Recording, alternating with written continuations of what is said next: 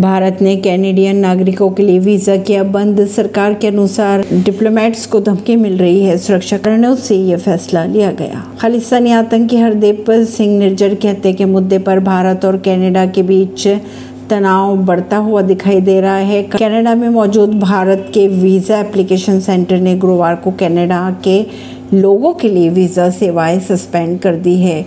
भारतीय विदेश मंत्रालय के प्रवक्ता के अनुसार गुरुवार को प्रेस कॉन्फ्रेंस कर कहा गया कि कनाडा में हमारे डिप्लोमेटिक यूनिट को धमकियाँ मिल रही थी। इसी के मद्देनजर वीज़ा सर्विसेज़ सस्पेंड की गई। परवीन सिंह नई दिल्ली से।